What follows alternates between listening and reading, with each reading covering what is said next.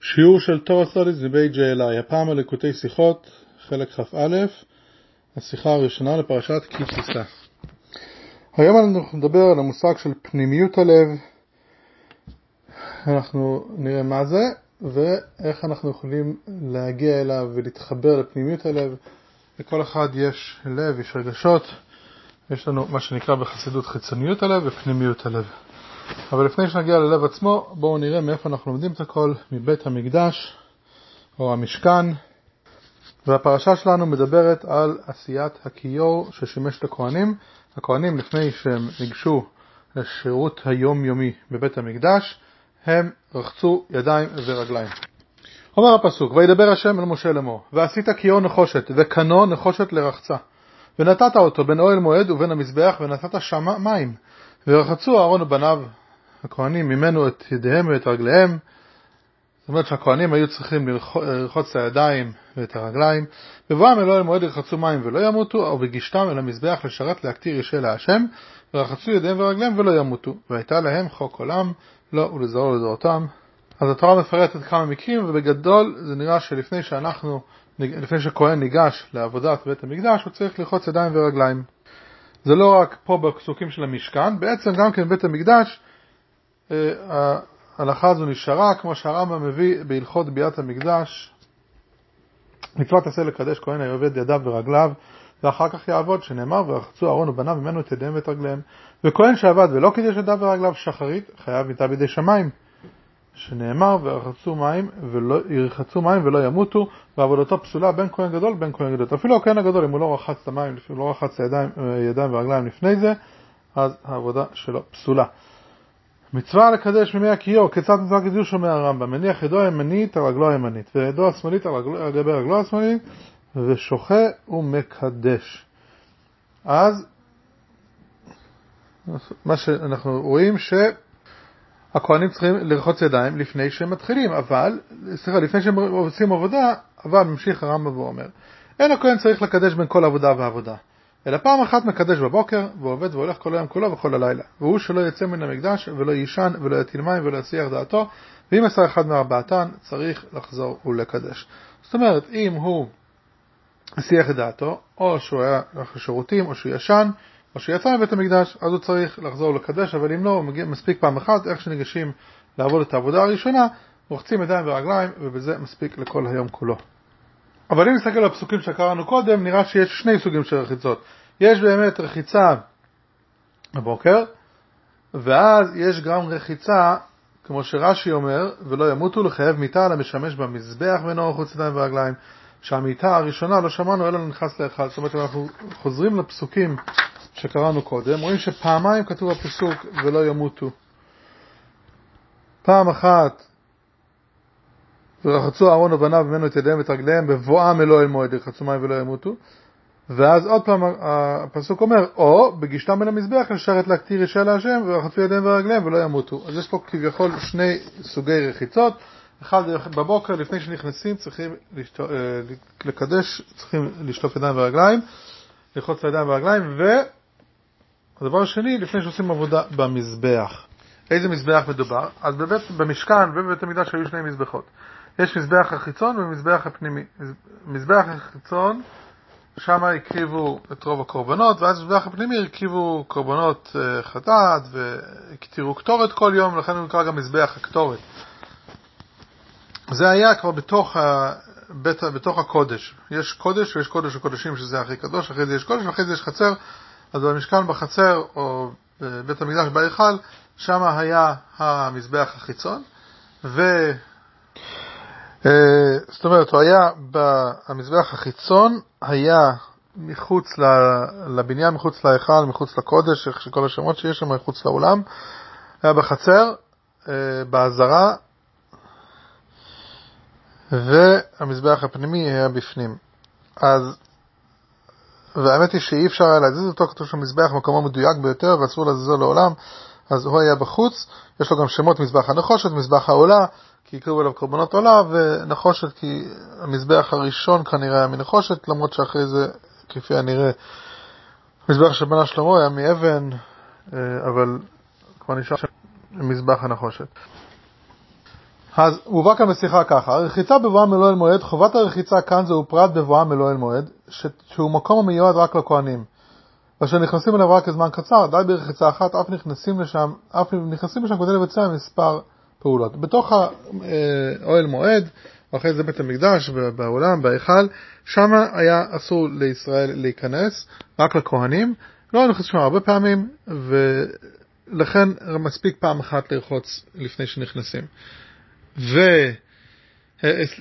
ואז גם אם עושים כמה עבודות, גם מקטרים קטורת, אחרי זה דישון המזבח, לא משנה מה שעושים שם, או אם מקריבים קורבנות אחרים, אז צריכים, ל... מספיק שרחצו פעם אחת לפני שנכנסו. השם כמזבח החיצון, לפני כל עבודה צריכים לרחוץ עוד הפעם. גמרו עבודה אחת, צריכים לרחוץ עוד הפעם ידיים ורגליים, למרות שכבר רחצו ונמצאים באמצע העבודה. ותכף נראה את ההבדל. מסביר מה שאין כן בגישתם אל המזבח לשרת, שהמזבח נמצא בחצר המשכן, אשר בו נמצאים גם לוויים וישראל המביאים את קורבנותיהם לסמיכה וכדומה. שם יש צורך ברחיצה לפני כל עבודה לשרת. היות ויהיו שם עוד אנשים והיו שם הסחות דעת, אז צריכים אה, לרחוץ עוד הפעם. זאת אומרת, לפי הרמב"ם, יכול להיות שזה גם כן מסתדר לפי מה שהרמב"ם כותב, כי הוא כותב שאם היה הסחת דעת, אז צריכים לרחוץ עוד הפעם. ולכן, אה, כל, אחרי כל עבודה, ההנחה היא שיש איזושהי הסחת דעת ורוחצים. אה, זה במבט פשטני. אבל בכל מקרה, יש, שוב, ההבדל הוא שבמזבח הפנימי, או כל עבודות בהיכל, אז אה, מספיק פעם אחת לרחוץ ידיים. למשל, אם הקטירו קטורת ואז הכהן הגדול הלך להדליק את הנרות, הוא לא צריך לרחוץ ידיים בין העבודה הזו לעבודה הזו, מה שאין כמזבח החיצון, אם הוא החליף עבודה, הוא חייב לרחוץ ידיים ורגליים בין עבודה לעבודה.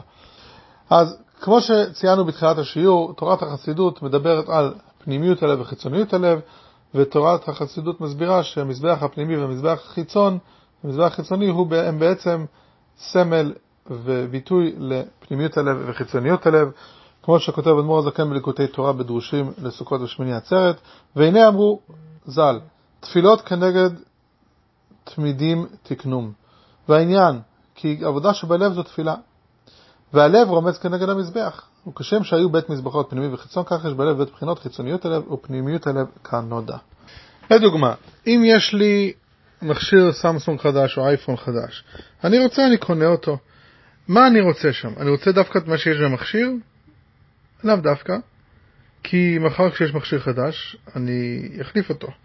זאת אומרת שהרצון שלי או הקשר הרגשי שלי לדבר הזה, לאו דווקא, הוא לא באמת לדבר עצמו, אלא למה שהוא משמש לי.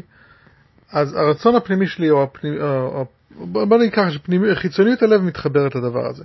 מה שאין כן, אם אני עכשיו מתחבר ואני אוהב את הבן שלי, או את הבת שלי, אז כשאני אוהב את הילדים שלי, זה לא אהבה שאני אגיד, אוקיי, יש לי יותר חדש, אז אני מחליף אותם. לא.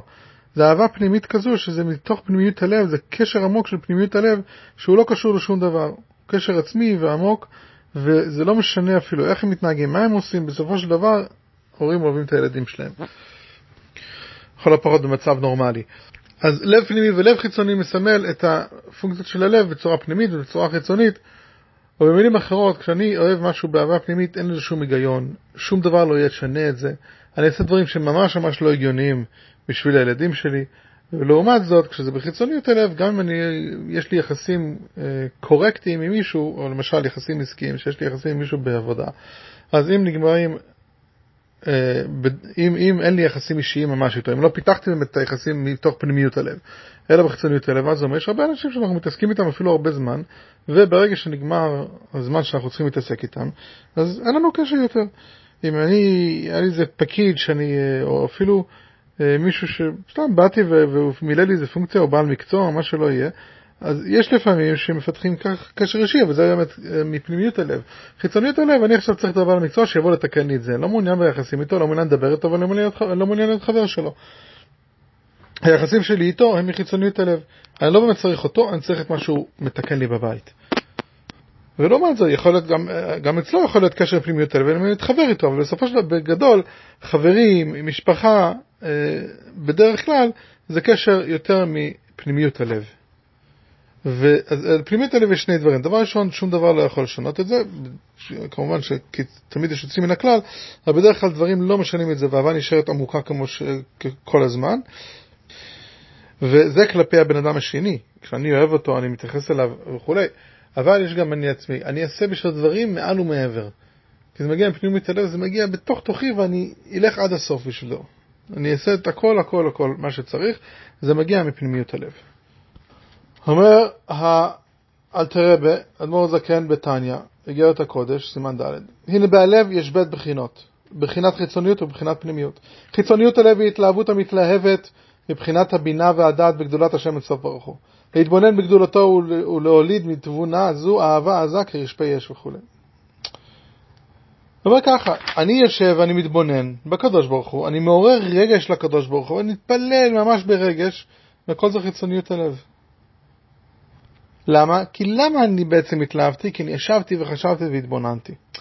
פנימיות הלב היא הנקודה שבפנימיות הלב ועומקא דליבה, שהיא למעלה מעלה מבחינת הדעת והתבונה שיוכל האדם להתבונן בליבו בגדולת השם. הוא מביא משל, אבל דרך משל כמו במילי דעלמא, זאת אומרת בענייני העולם, לפעמים יש עניין גדול מאוד מאוד, שכל חיות האדם תלוי בו, ונוגע עד נקודת פנימיות הלב ועד בכלל, וגורם לו לפעמים לעשות מעשים ולבד דברים שלא בדעת כלל. כשבן אדם, אנחנו רואים בהתקפת אמוק, או, או, הולך בכל הכוח על משהו, למה הוא הולך? כי זה ממש נוגע לו בנפש. כשמשהו נוגע לבן אדם בנפש, הוא יוצא החוצה, הוא משתולל, הוא עושה, הוא יעשה כל מאמצים, הורה יעשה הכל בשביל הילד שלו. כי זה נוגע מפנימיות הלב. חיצוניות הלב, אוקיי, לא הולך, לא הולך, נעשה משהו אחר, הכל טוב. וגם חיצוניות הלב, אם המטרה מושגת בצורה אחרת, מה אכפת לי? אבל אף פעם לא אגיד, המטרה שלי לאהוב ילד מושגת על ידי, אני יכול להחליף את הילד בילד, לא, זה משהו פנימי. אגב, זה מעניין פה שהאדמו"ר הזקן מביא את זה, חיצוניות הלב זה התלהבות מתלהבת מבחינת הבינה והדעת, בגלל השם אצלו ברוך הוא לכאורה, זה לא, למה קוראים לזה חיצוניות? אז יש קונטרס מאוד מפורסם, קונטרס ההתפעלות, שהאדמו"ר האמצעי כתב. ושם הוא כותב מאוד באריכות, וידוע שהיה שם אז, אה, היה קצת אה, חילוקי דעות, מהי הדרך אה, של האדמו"ר הזקן, רב ארנסטר שלר ועמית אל הרבה. ובגדול, היו הרבה ש... שהיו חסידי חב"ד, והם עזבו, והם המשיכו בדרך שהם חשבו שהם ראו אצל אדמו"ר הזקן, להת... להתלהב ולהתפלל בקול ו... ולעשות כל מיני... להכריח את עצמם להיות אה, בהתלהבות, משהו כזה. זאת אומרת, התבוננו חזק עד שהגיעו בהתלהבות. ואדמו"ר המצרי אמר שזה לא היה דרכו של אדמו"ר הזקן, ולא לזה הוא התכוון, והנה רואים פה מתן שבאמת ככה אדמו"ר הזקן כותב, הוא כתב קונטרס מאוד ארוך, הוא אומר שהיה משהו קצת קיצוני, הוא אומר שבן אדם שרוצה להתפעל מהקדוש ברוך הוא, הוא בעצם עובד לא את אלוקים, הוא עובד את עצמו, כי הוא רוצה עכשיו להתפעל. הוא רוצה עכשיו להיות בריגוש וממש להרגיש שזה משהו רוחני, אז בסופו של דבר עובד את עצמו.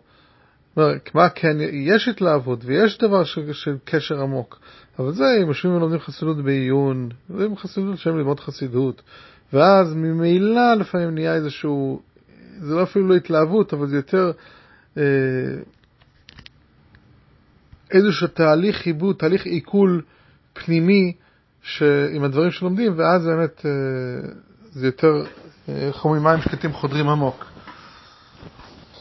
ולכן יש גם, אנחנו קוראים לזה מזבח הפנימי ומזבח החיצוני. למה?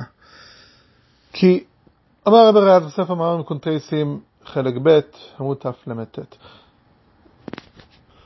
דהנה, השתי עבודות הקורבנות וקטורת היו בשני מזבחות שבבית המקדש. זה הקרבת הקורבנות אותה מזבח הנחושת שהוא מזבח החיצון, הקטרת הקטורת אותה מזבח הזהב שהוא מזבח הפנימי. בעבודת האדם יש שני סוגי עבודה, עניין הקורבנות הוא עבודה בחיצוניות הלב, ועניין הקטורת הוא עבודה בפנימיות הלב. מה זה אומר? פנימיות הלב זה באמת הקשר העמוק הזה, כשאני נמצא באיזשהו תהליך התבוננות פנימי, בדרך כלל הוא שקט והוא ממש מרוכז, ו... תורנות התכנסות כזו ואני מתחבר עם הקדוש ברוך הוא. יש הרי תהליך של חיצוניות. והתהליך של החיצוניות זה באמת, יש, אומרים אמנם שאנחנו הקרבנו קורבנות, הקורבנות זה שאנחנו מקריבים את הנפש הבעמית לקדוש ברוך הוא, אנחנו עובדים בנפש הבעמית בשביל להקריב אותו כביכול לקדוש ברוך הוא. הנפש הבעמית נמצאת בחיצוניות. חיצוניות הלב, זה דברים שאנחנו צריכים להתעסק איתם, אנחנו לא מתעסקים איתם כי אנחנו רוצים, מתעסקים איתם כי אנחנו, כי, כי הם לא באמת מה שצריך. הנפש העולמית לא במקום הנכון, ואנחנו מתעסקים עם זה בצורה כזאת. אחרי זה יש לנו את מזבח הקטורת, הקטורת זה באמת, זה קשר פנימי, כל הקטורת זה עניין של עשן וריח, ריח נכנס בתוך פנימיות הנפש, וגם קטורת כמו מלשון קשר, אז זה מסמל את הקשר הפנימי הזה העמוק. איך שכתוב פה בשיחה בפנים, בלשונו של הרבי, ההבדל בין המזבח החיצון לבין המזבח הפנימי הוא, המזבח החיצון מיועד להקרבת הקורבנות, שזה עבודת הבירורים. לוקחים בהמה ומבררים ומזכחים אותה, ומעלים אותה לקדושה, ואילו המזבח הפנימי מיועד לעבודת הקטורת, שזו אינה עבודת בירורים, אלא עבודה של התקשרות, מלשון בחד, קטירנה התקטרנה. בתרגום לעברית זה בקשר אחד אנחנו מתקשרים. חיזוק ההתקשרות עם הקדוש ברוך הוא. עכשיו אנחנו נבין למה יש הבדל בין שני המזבחות או בין שני עבודות, כמה פעמים אנחנו צריכים לרחוץ, כמה פעמים הכהנים צריכים לרחוץ ידיים ורגליים לפני שהם ניגשים לעבודה. אמרנו שבמזבח הפנימי מספיק פעם אחת לכל העבודות. במזבח החיצון, לפני כל עבודה ועבודה צריך לרחוץ ידיים ורגליים עוד פעם. למה? כי כאשר נמצאים בדרגת עבודה של חיצוניות הלב, שבה קשורים לענייני העולם, ויש אפשרות של רע, צריך להיזהר מכך באופן תמידי. בכל פעם שיהודי מתכונן לעבוד עם המזבח החיצון, הוא זקוק מחדש להכנה של רחיצה. זה מטאפורי, אבל בסופו של דבר, אם אנחנו מתעסקים בעולם, אז צריכים כל הזמן לרחיצה בפירוש שאנחנו צריכים אקסטרה קדושה, אקסטרה טהרה, בשביל להתמודד עם הרוע והטומאה שבעולם. אך כאשר יהודי נמצא בדרגה של עבודה רוחנית בפנימיות הלב, והוא כבר מעל לענייני העולם, ולפיכך לו ברחיצה אחת שהוא רחץ לפני כניסתו לעבודה. יהודי שכבר הגיע לדרגה של פנימיות הלב, כשנמצאים ברמה הזו, אז כבר מספיק פעם אחת לרחוץ, וזה מספיק לנו לכל הזמן. יש תיאור מדהים, איך שהרבר ריאץ מספר, כשבחודש תשרי בשנת תש, זאת אומרת לפני 83 שנים וחצי כמעט, אז הרבי ריאץ מספר ככה, בי"ב תשרי, היה שם במקלט, הפצצות גברו מרגע לרגע, הרחובות עלו בלהבות, תימורות עשן מהעדים השחורים בקעו מהבתים. באותו יום היה יום שמש בהיר, אבל מחמת ענני העשן לא ראו את אור היום. ותמשיך את הרב רץ ככה, שעות אחדות רצנו ללא כוח, יחד עם המון אנשים, שבורים ומפוחדים ממקום מחסה אחד למשנהו. באחד ממקלטי המחסה התאסף ציבור של כמה מאות איש. היה איזשהו מקלט כזה. אנשים מכל גווני הקשת, יהודים בעלי לבוש ארוך, עם זקנים ופירות, נשים ופירות נוחיות, יחד עם יהודים מגולחי זקן ונשים הדוברות רק פולנית, כולם עמדו רצוצים ומיואשים. זה היה, להזכירכם, בשיא השואה. קבוצתנו, אומר הרב ריאץ, אני ומשפחתי וכמה עשרות תלמידי התמימים אמרנו תהילים. לפתע נשמעה התפוצצות אדירה. פצצה התפוצצה על ידינו, ובאותה שנייה התפרץ פנימה ים אש בוער. כל אחד מאיתנו ראה את המוות. באותה שנייה זעקו כולם כאחד, שמע ישראל, השם אלוקינו הוא השם אחד. כל אחד היה בטוח שאלו דקות האחרונות שבחייו. זעקת שמע ישראל כזאת מפיותיהם של אנשים בעלי תפיסות שונ... עולם שונות, מתוך צעקת לב פנימית שכזו, לא שמעתי מעודי, אומר הרב ריאץ. ביקשתי מהשם שהשמע ישראל הזה יישמר בזיכרוני לעד. אז היו שם באמת גברים, נשים, ילדים, כולם, אבל ברגע האמת, כשהיה באמת משהו שנגע לפנימיות הנפש, לפנימיות הלב, אוטומטית כולם צעקו שמע ישראל והתחברו לקדוש ברוך הוא באופן פנימי. אז מה זה אומר לנו ביום יום? שנלך לחפש מקלטים ובאמצע הפצצות ולא נודה לקדוש ברוך הוא אם אין הפצצות באותו יום. הרי ברור שצריכה להיות גם דרך לעשות את זה לא דרך הפצצות, ושבאמת הקדוש ברוך הוא יפסיק את כל ההפצצות בכל המקומות שצריך להפסיק אותם. אבל, אז מה זה אומר לנו? בואו נראה. בליקוטי תורה בדרושים לשבת תשובה אומר אדמו"ר הזקן ככה: כי זה כל האדם, ועיקר התשובה הוא כמו שכתוב לך אמר ליבי בקשו פניי. מה זה בקשו פניי? פירוש פנימית הלב. שהלב אומר, בקשו פניי, והוא בחינת תשובה הילה, מאום כדליבה, כאדם המעמיק ברוחו, בליבו ומחשבתו, בדבר שחייו תלויים בו ונוגע עד הנפש ממש.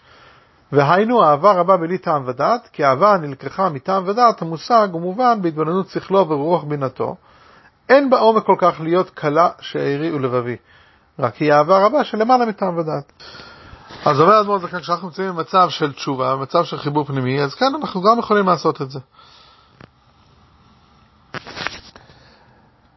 הוא ממשיך שם שכל ניצוץ פרטי מהשכינה שבנפש כל אחד מישראל יוצאת מהגלות והשביה לפי שעה בחיי שעה זו תפילה לעבודה שבלב ממקדלי בה.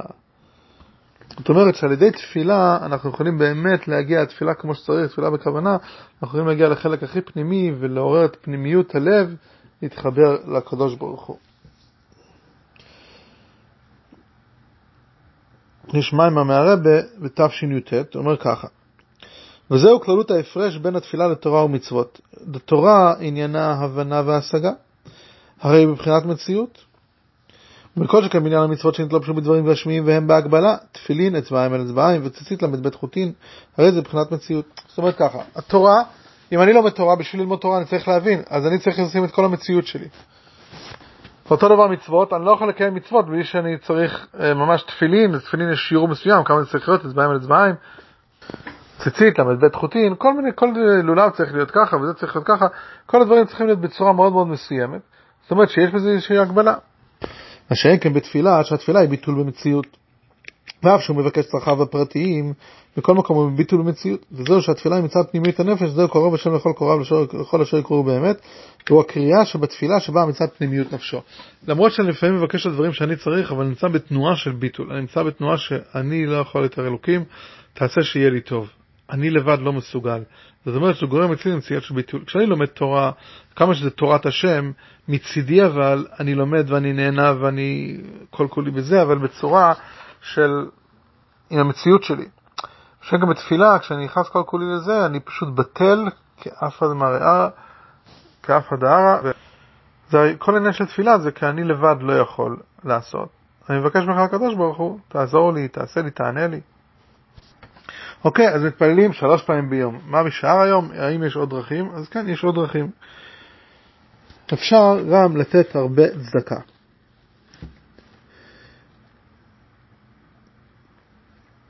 הרב ממשיך במאמר ואומר ככה: אמנם להיות השלב כל מוחה סבילדה, לא כל אחד מסוגל להגיע למדרגה כזו שבתפילה, אז לזאת צריך נתינת כוח מלמעלה, שיהיה גילוי פנימיות הלב. ולהיות אשר כל המשכה שמלמעלה באה על ידי עבודת האדם, הנה הכלי, הכלי לזה הוא נתינת הצדקה, שהצדקה הוא גם כן התגלות פנימיות הלב. צריכים להמשיך גילוי פנימיות הלב למעלה, צריכים נתינת כוח, איך עושים את זה? תפילה, לא כל אחד מסוגל להגיע לכאלה דרגות בתפילה כל יום. אבל צדקה אפשר לתת. כשנותנים צדקה, אז זה בעצם נותן לנו עוד דרך להגיע לפנימיות הלב. למה? כי כסף, בדרך כלל צדקה זה כסף שאו שאני עבדתי עליו קשה מאוד, אז יש בו כביכול את הכוחות שאני עבדתי עליהם, מאוד קשה, עם פנימיות נפשי, פנימיות הלב, או שאני יכול לקנות בזה דברים שהם חיי נפשי, דברים שאני חי איתם, וזה שוב פעם דברים פנימיים שאני צריך את זה, פנימיות הלב, ואת הכסף הזה, שזה אה, חיי נפשי, אני נותן לצדקה, אז אני בעצם נותן משהו מאוד פנימי. והיינו על ידי נתינת צדקה, אומר האדמו"ר הזקן בתניא, בגירת הקודש שמה, והיינו על ידי נתינת הצדקה להשם עם ממונו שהוא חיותו, ובפרט מי שמזונותיו מצומצמים ודחיק על השייט טובה שנותן מחייו ממש. אז יגידו צדקה זה לעשירים, מה יעשו עניים שאין להם? אבל זה כאן הפוך, אני, העני שנותן קצת כסף, ממה הוא נותן את זה? מכסף לאוכל, זאת אומרת שהוא לוקח חלק מהחיות שלו עצמו, אוכל שיכל להחיות את נפשו, ונותן את זה לצדקה. אין דבר יותר פנימי לזה, מזה. ובפרטות, אם נהנה מגיע כפיו, שאי אפשר שלא עסק בהם פעמים רבות מבחינת נקודת פנימיות הלב בעומקה דליבה. אם אני עושה משהו שאני מאוד אוהב, בדרך כלל אני אכניס את כל כולי בזה. יש שף שאוהב אוכל, אז כשהוא נמצא במסעדה והוא מבשל, כל כולו מונח באוכל. אמן שמצייר, כל כולו מונח בזה. כל אחד, לא משנה מה שהוא עושה, אבל אם דברים שעושים, אז הוא אומר, בפרט אם נהנה מיגיע כפיו, מישהו נהנה ממה שהוא עושה, שאי אפשר שלא עסק בהם פעמים רבות מבחינת נקודת פנימיות הלב, והוא כדליבה כמנהג העולם בעסקיהם במשא ומתן וכהגבנה. והרי אתה הפעם, כשמפזר הוא מיגיעו ונותן להשם בשמחה ובטוב לבב, הנה בזה פודה נפשו משחת, דהיינו בחינת נקודת פנימית לבבו, שהייתה בבחינת גלות ושבעה בתוך הקליפה גסה או דקה, ואתה נבדל מן החיצונים בצדקה זו. אז אנחנו עושים פה שתי דברים, דבר שאנחנו מתחייבים לקדוש ברוך הוא מבחינת פנימיות, אבל להיות ברגע שאני נותן צדקה יש איזו סגולה, שזה באמת פודה את נפשי הבעמית, את נפשי אלוקית ממצב שנמצא בש... בגלות ושביה, הנפש האלוקית נמצאת ממש בשבי, וכשאנחנו נותנים צדקה זה ממש פדיון שבויים. כל צדקה שאנחנו נותנים הוא בעצם פדיון שבויים. כי בפרט אם זה צדקה שאנחנו ממש כסף שעבדנו עליו קשה, ועבדנו עליו בשיא הכוח, וכל הכוח הפנימי שלנו, כשאנחנו נותנים חלק מזה, ואין לנו מספיק, אני צריך אוכל. אבל אם אני נותן דווקא אפילו במצב כזה צדקה, אז זה הדבר הכי פנימי שלי, אני נתתי מהפנימיות שלי לצדקה. האמת היא שיש מעלה בצדקה לגבי התפילה. אנחנו יודעים שזה כבר נהיה כמעט כמו קלישאה, דירה בתחתונים, אבל עכשיו, מה זה אומר? הקדוש ברוך הוא רוצה שיהיה לו דירה בתחתונים, זאת אומרת בחלק התחתון של העולם. אז נכון, אם אני מתייחס, דיברנו קודם על ההבדל בין תורה לתפילה, תורה זה עדיין מציאות, ותפילה זה, אני כל כולי מתמסר ואני מתבטל, אז מה אני מבטל פה? אני מבטל את עצמי, נו, זה משהו מאוד גדול. אבל עדיין, אני זה אומר הנפש שלי. כשאני מתחבר בתפילה, אני מחבר את הנפש שלי. והנפש הוא גם כן משהו רוחני בסופו של דבר. כשאני נותן צדקה, לעומת זאת צדקה, אני לוקח משהו גשמי ופיזי. ואני הופך אותו למצווה, נותן איתו צדקה. אז יש מעלה גדולה בזה שאני עושה מצווה עם העולם הזה הגשמי, שכאן הייתה תכלית ומטרת הבריאה, שיהיה דירה לקדוש ברוך הוא דווקא פה בעולם, בעולם הפיזי והגשמי. אומר שם בהמשך, במאמר תשי"ט, אמנם הצדקה גדולה ממעלת התפילה. הנה הביאור על זה. למה זה? ולפי שהתכלית היא בירור הגשמיות, שהגשמי יהיה דירה לא יתברך, וזה נעשה על ידי הצדקה דווקא. דבתפילה הרי המסירת נפש והביטול הוא רק בנשמה. ודוסרית נטעון בגשמיות, זה ממש לא משפיע ולא נוגע בגשמיות. שאין כן בצדקה הבירור הוא בגשמיות. שבגשמיות ובנפש הבעמית הוא מגלה את פנימיות נפשו, ותכלית הכוונה הוא דירה בתחתונים, וכמשל הליבר, שזה מנוף, שצריכים להגביה את הבניין מקורה התחתונה דווקא, שעל ידי זה נעשה הדירה לא יתברך, שעניין הדירה המשכת העצמות, וזה נעשה על ידי מעשה הצדקה דווקא. אז גם צדקה וגם צדקה רוחנית, שאני משקיע משהו, ואם אני למדתי אותו באמת, בוא נחשוב על משהו, התייגעתי על משהו, על איזה מאמר חסידות, או שיחה, או מה שלא יהיה, משהו תורני בשביל להבין אותו, אז אני הכנסתי בזה את כל נקודת פנימית נפשי.